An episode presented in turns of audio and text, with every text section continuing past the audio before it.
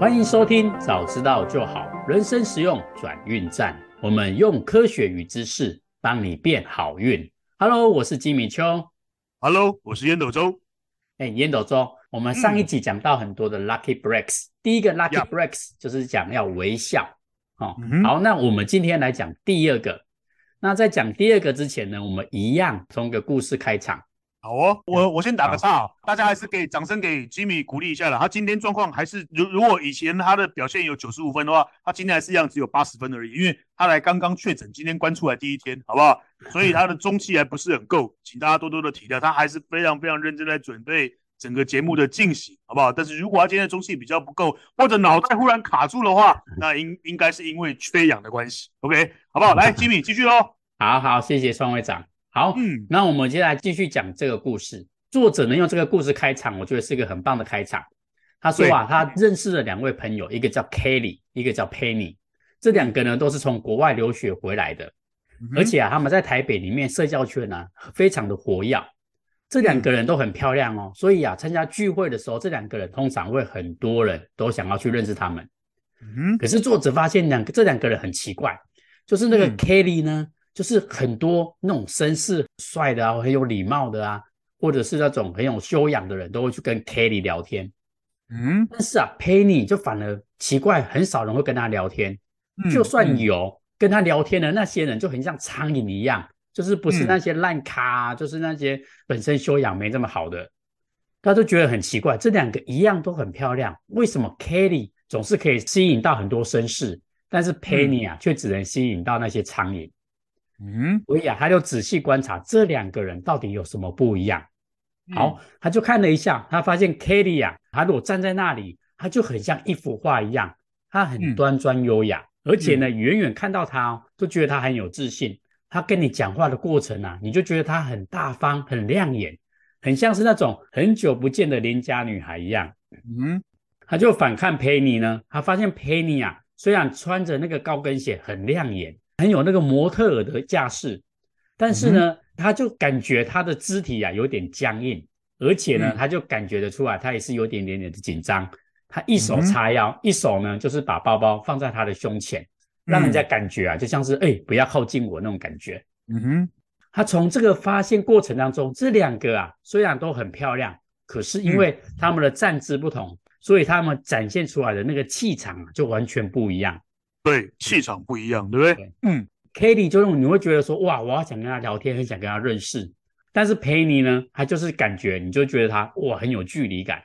我不知道创会长应该也常看到这种人，嗯、有些人一看你就觉得，哇，他看起来就落落大方，想跟他聊天，嗯、很有舒服、嗯嗯，对，像好朋友一样。嗯，是有些人就很有距离感。哎、嗯，那作者就在思考这件事情，很奇妙，就短短这几秒钟而已，我们或许都还没跟他认识。你怎么就可以判断这么多事情？嗯哼，所以作者他研究了一下，他发现呐、啊，这根本就是潜意识在控制你的行为。嗯哼，什么叫潜意识？比如说，如果你今天看到你一个梦寐以求的明星向你走过来，哎、嗯，很奇怪，他只走过来哦，他甚至没跟你聊天，嗯、你就会开始紧张，而且啊，嗯、你的身体哦不自觉的会缩了起来。嗯，你这个紧张呢，就算你不说啊，别人也会感受到。嗯。更奇妙的是，你的紧张呢，外人就是根本都不用跟你聊天，他透过阅读你的肢体动作，嗯、他就可以知道哦你在紧张。嗯，所以比如说有些人啊，就是喜欢驼背，像我以前早期驼背很严重，嗯、就是我到现在还是很严重啊。从小被骂到大，还这东西还还是改不过来啊。哎，对对对。可是川会长，我我像外人看你觉得还好哎，就是嗯，真的吗？嗯。我我之前驼背的时候啊，只要身边的人看到我，都会觉得说，哎、欸，你是不是感觉没有什么自信呐、啊？哎、欸，我都还没讲话而已，他只看我驼背。对、嗯、我们看到驼背的人，就不自觉你是是没有什么自信，因为驼背的人都喜欢把身体缩在一起，感觉就很像缩头乌龟那种感觉。嗯哼嗯，对我这两年呢，我有刻意在调整自己的姿势，所以我发现有好很多。对，嗯、早期真的非常非常的明显。嗯、然后我之前我的朋友也分享一个故事，我觉得很有趣。嗯他说、嗯，他那时候在资讯公司上班的时候，嗯、那个工程师啊，每个桌面上哦乱的跟什么一样。哦，这我去看过，我有去去过那个科技公司去参观过。嘿，金假期，人家讲，对不起啊，我得罪一下工程师啊，那个没问题，宅男工程师哦，我今天是软咖，上面又有零食，又有可乐罐，又有 Mountain Dew，然后巴拉巴拉书籍也一大堆，然后就堆得跟疯狗一样。像我们这种很强调管理的，我进去看实在是有点想要抓狂，你知不知道？然后哇，这种工作环境你也能够哎啊，然后嘞，然后嘞，对对对对，没错。他说就是那个桌面乱的不行，后来他们公司呢请了一位美女哦，美女的行政小姐进来。嗯哦，他发现从那天开始，那个工程师的桌面干净的跟什么一样，真的假的啦？真的真的，他说他他觉得很夸张，哦还，还有这种效果，哦，嘿，对，你看人就很奇怪，我们都会莫名其妙受到一些潜意识影响，嗯、影响我们的行为，嗯，所以啊，作者在告诉我们，其实我们的肢体动作会影响到我们所有的行为，就算你不说，嗯、我们都可以感受得到，嗯嗯。好，嗯、所以作者呢就发现呐、啊，这些体态其实会影响到很多人的一些行为，所以啊，他又帮我们提出了一个东西叫导正。嗯，那导正我们上礼拜讲的东西叫做微笑，那今天呢来讲第二个导正，就是调整体态。嗯、对，你的体态如果调整的好，就像刚刚我们讲的 Kelly 一样，别人看到你就会觉得很端庄、很高雅，是会觉得你很有自信，就会想跟你聊天。嗯，嗯嗯好，所以啊，今天来讲。光是这个调整体态，就可以大幅改善自己的气场。嗯，所以我们今天就讲四个部分，帮你做导正。嗯，嗯一般来讲，我们都是从头讲到尾，但是我们今天呢，要从脚讲到头。嗯、哦，为什么要这样讲？等一下我来说。好，我们现在讲脚的部分。嗯，这个心理研究专家他们认为呢，脚是最不会说谎的部位。嗯哼。什么意思？有一本书叫做《FBI 教你读心术》。嗯，这本作者他说啊，因为他本身是 FBI。嗯，如果一般我们在观察人的时候，我们都习惯看他的眼睛，嗯、然后再看他的身体动作，然后再慢慢的看到脚，嗯、对不对？嗯嗯。他说，其实啊，我们都以为脸部表情不会说谎，错了，脸部表情最容易说谎。嗯，所以啊，他在观察别人的时候，他是倒过来的，从脚看到你的头。嗯，因为通常我们会去隐藏，都是只能在脸部表情，但是脚我们通常都会忽略。嗯哼，所以作者才讲说，脚呢，这是全身最不会说谎的部位。是的，嗯，我们出门的时候，脚都会指向我们要行走的方向，对吧？对对，所以脚会让我们下意识指向我们想要去的地方。嗯哼，所以如果你发现啊，如果那个人该跟你聊天哦，他的脚，嗯、他的脚尖对着不是你。对的是其他的方向，嗯、脚如果又是出口的方向，嗯，它代表一件事情，嗯、他可能想要快点终止这场聊天了。这个你之前有也有说过嘛？有一次我们两个在谈那个柬埔寨那个诈骗案的时候，你记不记得？对对对，没错没错，骗人的人他的脚会朝着出口，有没有？没错我忘了我我忘了是 EP 几哦，我们两个曾经有开了一个。开了一个时事题嘛，类似针对柬埔寨的柬埔寨的那一集有没有？对，只要是如何去辨别对方的诈骗，只要那个人在跟你讲话的时候，他的脚是朝着出口的时候，你大概可以百分之八九十以上确认他应该是在进行骗人的动作嘛，对不对？没错，没错，没错。对对对，应该就是这个意思嘛，对不对？对对对对，就是脚其实是最不会说谎的。如果你发现这个脚对的不是你，代表他没有真心想要跟你聊天。嗯哼。哦所以，我们自己也可以判断，如果这个人他的脚都不对着你，那么最好你就终止聊天。要么他不是有事情，要么就是你们两个不投缘，心不在焉，心不在马的意思了。没错，没错。尽管他的表情笑得多开心，他的脚不对你，就代表他心不在焉。好，太棒了！以后就是专门看看女生的脚。哎，好，这招是非常非常棒的一招，大家可以把它学起来。嗯。所以啊，反过来说，如果你想要传递一种大方自在的感觉，记得如果你要跟别人聊天的时候，记得把双脚朝向对方。嗯嗯嗯，很重要。嗯，好。那第二个就是，你知道有些人在坐着聊天的时候，有些人会习惯翘脚。对，他说，如果你要翘这个二郎腿，他说也可以，但是你要记得你的脚尖你要指向那个人。嗯，因为有些人翘二郎腿，他就坐歪歪的嘛。对对对，嗯，坐歪歪的人家都觉得说，哦，你是不是没有很想要跟我聊天？嗯哼，好。嗯、但你在翘二郎腿的时候，你要记得一件事情，就是你不要把你的脚张得太开，嗯，因为他说这个代表占地盘的动作，如果你站得很开，就代表我想要把你干掉那种感觉。这个地盘是我的，去就是那种黑道去收账，有没有？你看电影里面拍的，对不对？啊，对。坐下来的时候，对吧？开亏亏啊，手也要张得开开的嘛，对不对？对对对对对对对对，就是我的形势比你强那种感觉。对对对对对。如果你呈现这样的感觉，对方就会觉得欺压我那种感觉，就会觉得不自在。好，这个就要注意。然后还有另外一个要注意，就是你翘二郎腿的时候，你不要在那边一直抖脚。有没有一直抖，一直抖，一直抖，一直抖？嗯，他觉得这个也会让人家觉得很不舒服，很不自在。对，没错，没错，确实。然后第三点就是，如果你要翘脚的时候，记得脚底板不要对着对方。嗯嗯，这个脚底板对着对方，他说在某些民族里面是非常的不礼貌的行为。确实啦，这个我们很多漫画不是不是也有画吗？就是。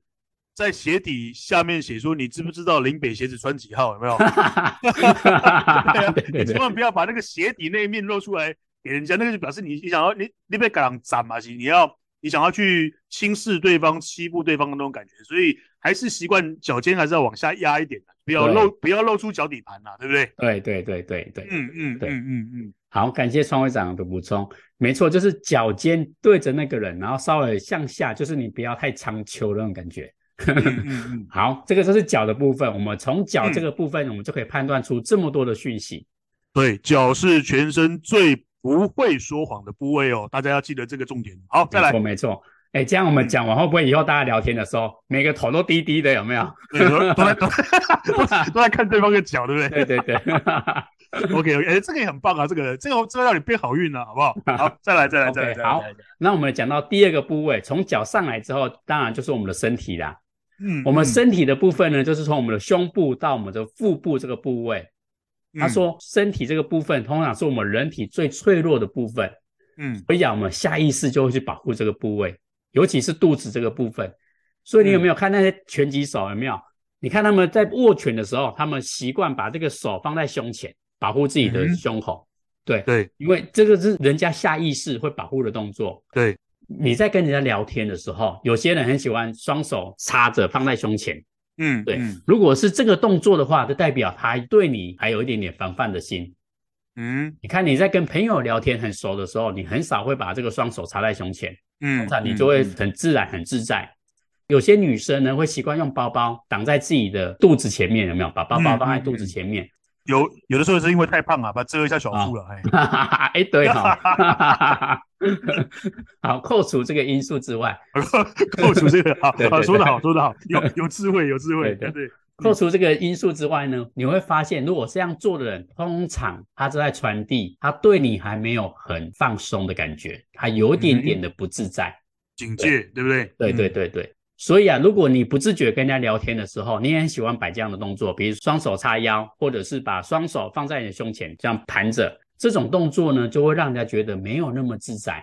嗯，所以如果倒过来说，如果你想要让人家觉得你很开朗，你很大方，嗯，记得手臂不要交叉在胸前，然后记得把自己的身体呢，随时都面向对方，让他觉得说，哦，我很坦荡荡，我身体面对着你。对你很信任，我对你很自在，嗯、你这样也会让对方也会觉得有很有自在感。对，好，那我们接下来讲第三个部分，身体讲完了之后，嗯、我们来讲手。嗯，诶，如果你想要训练大脑，我不知道创会长有没有听过，双手做不一样的动作，嗯，可以训练你的左右脑。嗯哼，比如说左边摆十，右边摆拳头。嗯，好，就是这样子互相交换，或者是左手跟右手做不一样的动作。对啊，没错，没错，确实。所以你看那些音乐家哦，不管是弹琴的，或者是小提琴、大提琴，其实为什么他们的大脑，你很少听到音乐家会会有会有失智的情况，因为他们双边的脑部一直在做不一样的操作，这个也是有科学根据的啦。嗯嗯嗯嗯。对，你看哦，你看你如果是拉小提琴，你左手是不是在在？按把位，右手在运弓，对不对？对对对对对，像我以前学过大提琴啊，就是你左手是一直在按按那个把位，那你右手是在运那个弓，所以两边的动作不一样的时候，就可以同时训练你的左脑跟右脑并行的。要不然一般人都会比较偏袒某一个脑部，例如说艺术家就是偏向右边的脑部，然后数理科学家可能比较偏向左边的脑部。另外不断的用它，它就会一直进步；你不去用它，它就会衰退。对，但是音乐家就同时能够不断的训练，同时两边的脑都一直同时在运作。对，对对，没错没错。感谢创会长的补充。而且呢，你有没有发现很多人在讲话的时候，那个手哇动得很厉害？嗯，这个都代表其实手部的这些动作呢，跟大脑有很密切的关联。嗯，所以为什么我们讲话的时候很喜欢去摆一些肢体动作？嗯，那我们看的人呢，也很习惯这样的动作。哦，这就是代表手部跟大脑有很大的关联。嗯，所以啊，他告诉我们，如果你想要表现出热情的部分，可以在说话的时候，这个手多动一点点。嗯，另外一部分呢，他说花一点点小心机，就是让别人可以看到你的手心。嗯嗯嗯，就是如果这个手心啊，你让人家无意当中可以看得到你，就是潜意识告诉你，哎，我的手是没有拿东西的哦。对，我手里没有武器，就跟握手的原理是一样的嘛。你握手，其实以前的握手的原理就是证明我手里并没有，我袖子里没有藏武器，所以才会有这个握手的这个文化。对，嗯嗯嗯嗯，没错没错没错。所以啊，你在讲话的过程当中，就记得用你的手掌去面对观众，就是你你也不用刻意一直一直放着啦，就是稍微让人家看到就好了。这样的动作会让人家觉得哦，就是很友善的感觉。嗯，那另外一件事情就是，有些人习惯一直用手背去面对着别人。嗯，手心呢代表是友善，但手背呢，这刚好是相反的意思，所以尽量不要用手背去指向别人。嗯嗯，好，第二个呢就是大拇指其实也很重要。嗯，就是我们常常说哦，你很棒，我们就比出个大拇指赞。嗯，因为大拇指呢本身它不只是力量最大，它也可以去攀爬、爬树啊，或者擒拿都会用到大拇指。所以啊，大拇指代表有能力的意思。所以你会发现，如果那些比较害羞或紧张的人，你会发现他握拳哦，他会把大拇指藏在里面。所以啊，不自觉当中，你把你的大拇指秀出来，就是比较有自信的感觉。嗯哼。作者在这边呢提一个示范，大家可以试试看看，就是你回家的时候，你可以照着镜子，你把你的双手插在口袋里面。嗯哼。一个是全部手进去，一个是大拇指放在外面。这两个你会发现。大拇指放在外面的，你会比较有自信，看起来也会比较大方的感觉。哦，所以如果你想要展现自信、展现地位，哦，你就多露出你的大拇指。嗯哼，嗯哼。最后一个手的部分呢，就是手肘的部分。嗯，打架的时候，手肘这个部位是进可攻，退可守。嗯哼，哦，就是你看泰拳的时候，他们这个手肘都是防护的很好，他可以拿来打人，他也可以拿来保护自己。嗯。嗯，所以啊，你看那些手肘如果都抬很高，因为在这边又没办法去示范那个动作，就是大家如果把双手交叉放在自己的头的后面，这个动作很多那么黑社会帮派都会这样站着，嗯，就有点像是跟我们盘腿一样，还有点占地盘的动作，给人家霸气的感觉。嗯哼，所以啊，如果你想要展现自在友善的感觉，也尽量不要让这个手肘去朝向对方，人家会觉得很不自在。嗯对啊，出拐子啊，没有打篮球那个出拐子嘛？啊、对对对对对，没错没错。所以手肘是一种有攻击性的行为，所以尽量不要去朝向对方。对嗯、手肘如果紧贴着身体哦，就会给别人比较拘谨的这个这个感受。大家最好养成一个习惯哦，就是手肘微微的张开。简而言之，是你的手肘离你的身体夹得越紧，代表你越紧张。你能够手肘离身体离你的躯干稍微宽一点点的时候，就代表你比较放松。但是不要放松到朝向对方，就是就是已经具有攻击性的行为了。所以大家也可以仔细去判读一下，这个人在跟你讲话的时候，你看到那个阿兵哥，以前我们当兵的时候不是拉拉阵嘛，有没有？对对对，拉阵拉阵的时候，那个班长不是叫你双手紧贴裤缝，有没有？还记得吧？那个口令对不对？没错。然后什么下巴下巴微收，什么什么的缩小腹。所以只要是两个肘紧贴着你的身体的时候，就代表这东西是一个拘谨，是一个制式的。那你如果很放松，例如说你跟你的好朋友，例如说哎跟吉米修，对不对？这个跨年晚会两个人喝啤酒，你就会发现，哎，手肘是很轻松的，微微的张开。所以大家可以，嗯、大家可以去用手肘距离那个躯干的这一个这个距离来判读对方，或者判读自己是处于紧张或者放松，还是已经具有攻击型的这个行为。好不好？这个我补充一下。嗯，好，好，好，谢谢创会长的补充，没有错，没有错。所以大家学完之后，可以好好的善用这些小技巧。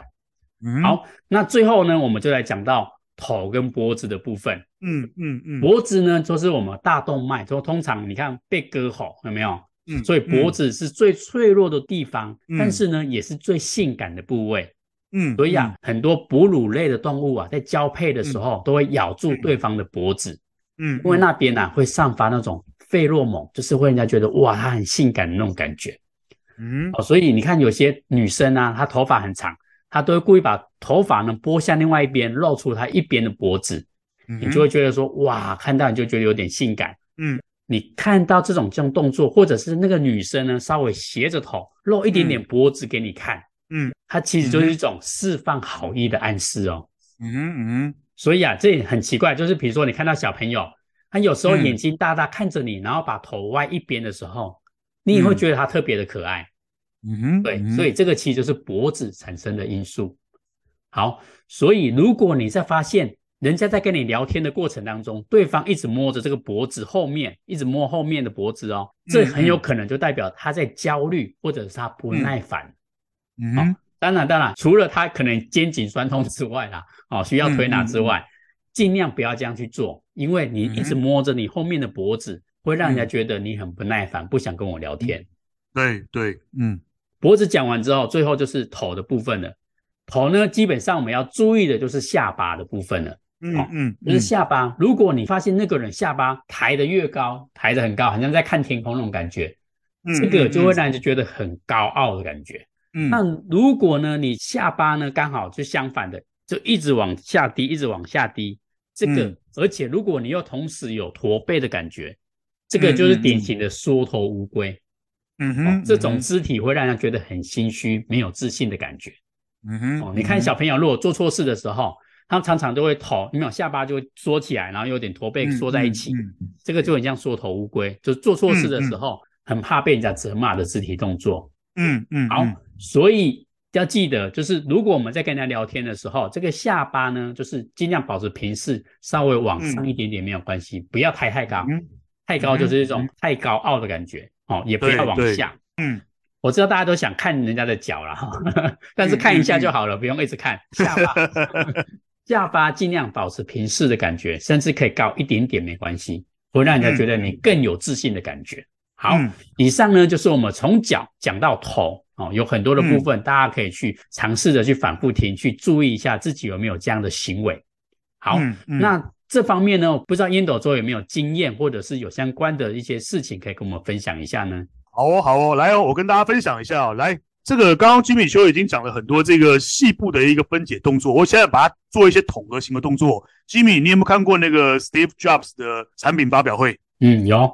哦，有没有？不管他 iPhone 的发表会、iPad 的发表会，你有没有发现他从头到尾散发的就是准备充足、自信满满？有没有？嗯，你仔细看他的手势。你仔细看他肩膀的角度，看他下巴抬的角度，那是一个人类做 presentation 发表演讲最经典的案例哦。另外，你可以看一看张忠谋、魏哲嘉、刘德英这些人在讲话的样子哦，那种既谦虚又坚持，但是又有一点点臭屁，但是他不会让你觉得不舒服，那都是。对自己的内涵极度的具有自信，而且充分的掌握了刚刚他几乎把刚刚所有的这些点，好的都做出来了，不好的都闪掉了，很厉害吧？嗯嗯。哦，所以我要请大家仔细的去看一看 Steve Jobs 的产品发表会，或者看一看张忠谋、魏哲嘉、刘德英这些台积电的高层的干部，这些见过全世界最大的局面的这些人哦，或者你看拜登，你看拜登已经八十几岁了，走路的样子哦，那种微笑的角度。好不好？请请大家先去参考一下。第二个，这个交叉双臂在胸前哦，通常真的是具有那个极度的防备，或者是太有自信了。我常常去做这个企业的内训哦，通常一旁的企业内训的时候啊，台下的干部几乎都会每一个人就是双臂交叉在胸前，他们在保卫自己。嗯，所以当一个企业界的顾问，最重要的，我通常都会怎么评估我的课，或者是我带的这一个辅导有没有用，就是看。对方是不是渐渐的把这个双手交叉在胸前的这这个动作啊给解开？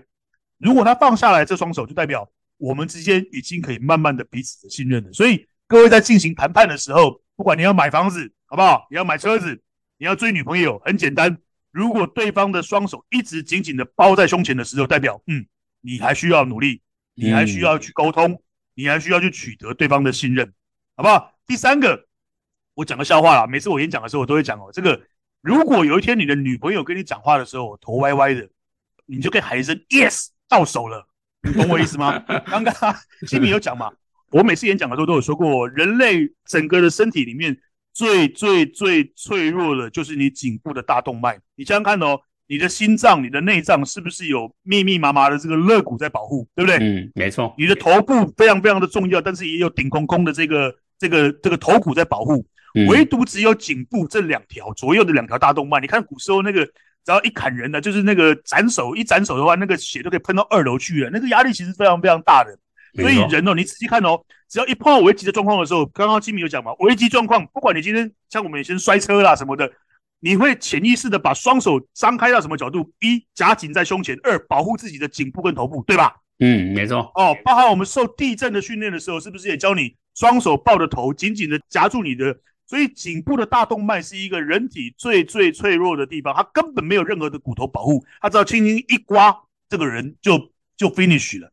所以呢，嗯、一个女生如果头歪歪的看你，通常只有两种可能，一个。就是我刚喊，你可以喊 yes 到手了。第二个，他可能昨天刚好落枕了，好不好？那 那你就要，那你就要带他去推拿推拿，好不好？所以这是讲个笑话啦。再来第三个，我要讲一下拇指的重要性。这个东西大家不知道。刚刚其实 Jimmy 讲了很多都有文化性或者生物性的基础啊。人类的大拇指，人类的大拇指叫做对生拇指。你仔细看哦，大部分的动物它的拇指没有办法跟跟另外的四肢。另外的四只手指是是相对的，所以为什么要叫对生拇指？这是人类，这是智人高级灵长类特有的一个特征，也就是因为这样子，它才能够去操作工具。嗯，只有灵长类哦，你仔细看其他所有的动物，它的它的拇指就是它的所有的体都是同向性的，它没有对生拇指。所谓的对生拇指是这拇指跟另外四只指头是对生的，是相对的，所以你可以去做细微的操作的动作。所以为什么拇指之于灵长类，为什么拇指之于人类这么样子的重要？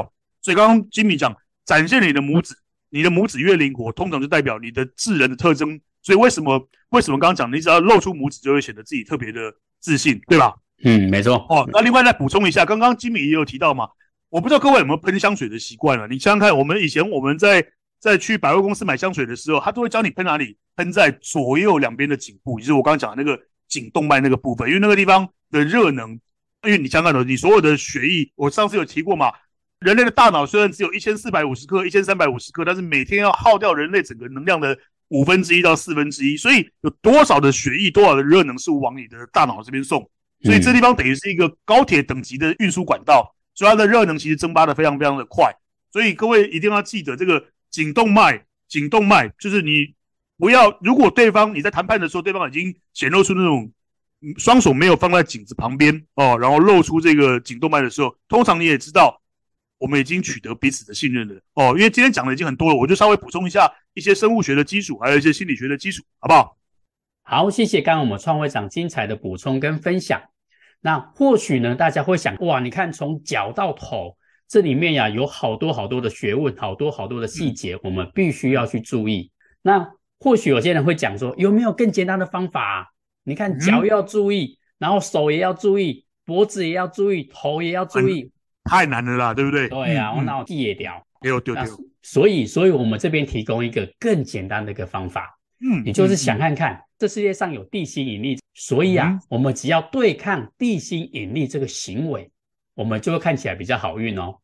哦，这个赞哦，嗯，你想看看，如果一个人啊，因为受到地心引力的行为，他走路步伐很沉重，然后整个身体啊。都被地心引力给缩下去，一种挑骨那感觉，驼背的感觉，嗯，嗯，你会不会觉得他好像心事重重，然后很不幸运的感觉？对。对对对对对对。所以啊，你只要想看看，如果我的身体是对抗地心引力的，你看一个人，我走路的时候他很开心，然后步伐是很轻盈的哦，嗯、很跳跃，嗯、好像整块跳起来那个感觉，嗯、哇！我对哦。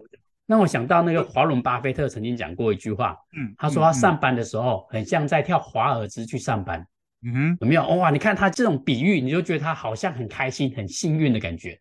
没错，没错。嗯嗯嗯。所以啊，你只要想看看，如果你的地心引力在你身上发生作用，你的下巴就往下沉，身体就会驼背，嗯、这个你就会不幸运。所以记得记得对抗地心引力，把你的身体给向外展开来，把你的下巴给挺直来，走路的时候轻盈。哇，这个感觉人家就觉得你很有自信，你很幸运的感觉。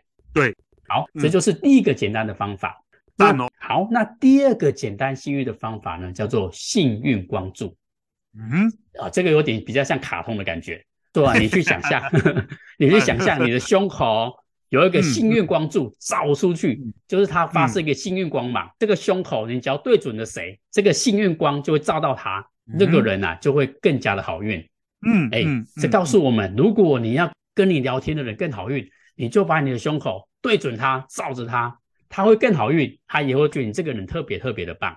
这个就叫幸运光柱。你光想象幸运光柱从你的胸口发射，照的那个人，你就会发现，你不自觉你的身体就会导正，就会对着他。嗯嗯好，那最后一个最简单、最简单的一个方法，就是我们上一集不断反复提到的，就是多微笑。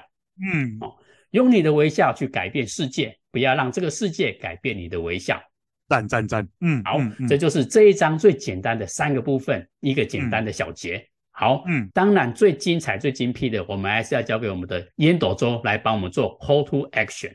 好，好，好，来，来，来，其实最精彩、最精辟的，刚刚那个吉米丘都已经说的非常非常棒了。这期我们录的稍微长一点点啊，因为今天的这个我跟吉米丘的状况都不好，一个刚刚确诊完，一个一个总是觉得想要咳嗽哦，但是我们还是尽力的把这所有的事情整理的尽量的简单。那我最后提出三个 call to action，第一个 call to action 叫做七三八五五法则。可能很多人都有听过听过这个法则，它是一个美国的心理学家，叫做 Albert Mehrabian，在一九七一年，在我出生的那年提出来的。他说，就是你在讲一件事情的时候啊，百分之七决定于你的讲话的内容，百分之三十八决定在你说话的语调，而百分之五十五居然着重在你的外表打扮跟肢体语言。来，这个重不重要？嗯，非常重要，超级重要。吉米修今天跟我们分享了很多很多。他辛辛苦苦整理出来的这些科学跟知识的研究哦，来，我我简单讲一下哦。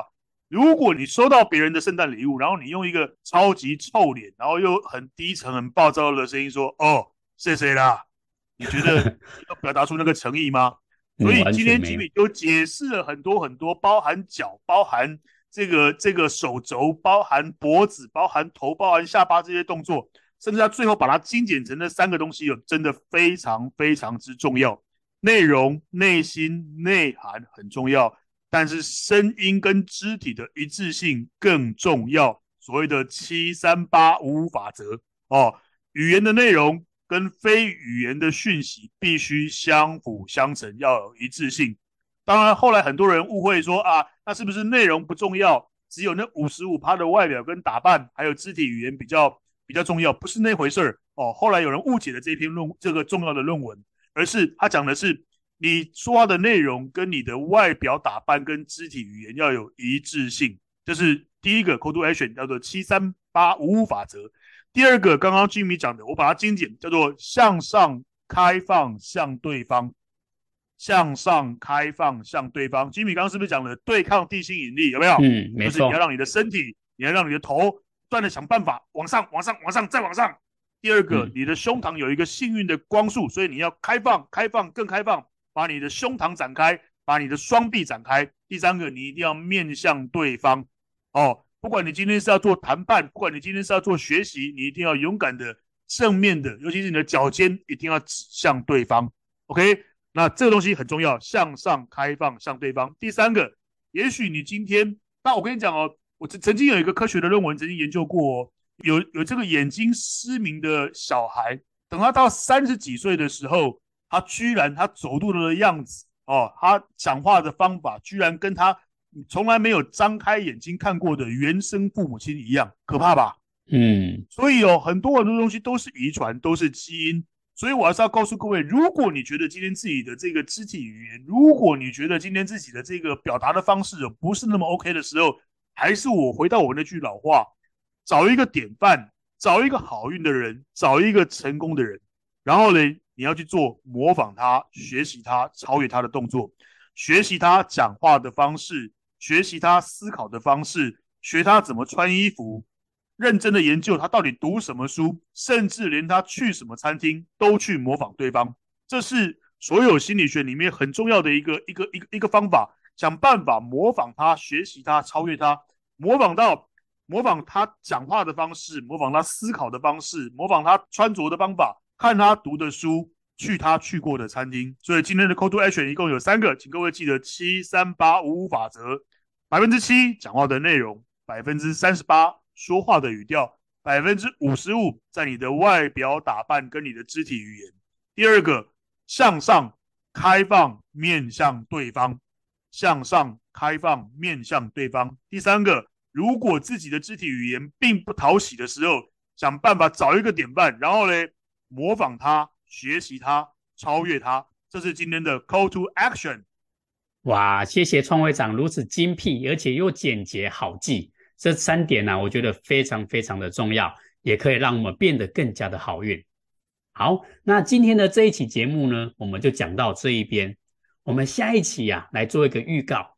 下一期呢，我们讲完了身体的导正之后呢，我们下一篇来讲心态的导正。那心态的导正呢，简单讲，我们就在讲培养自我效能感。什么叫培养自我效能感？就是他讲的是解决问题的能力。而不是靠蛮力，嗯、说我硬要导正就导正，不是的。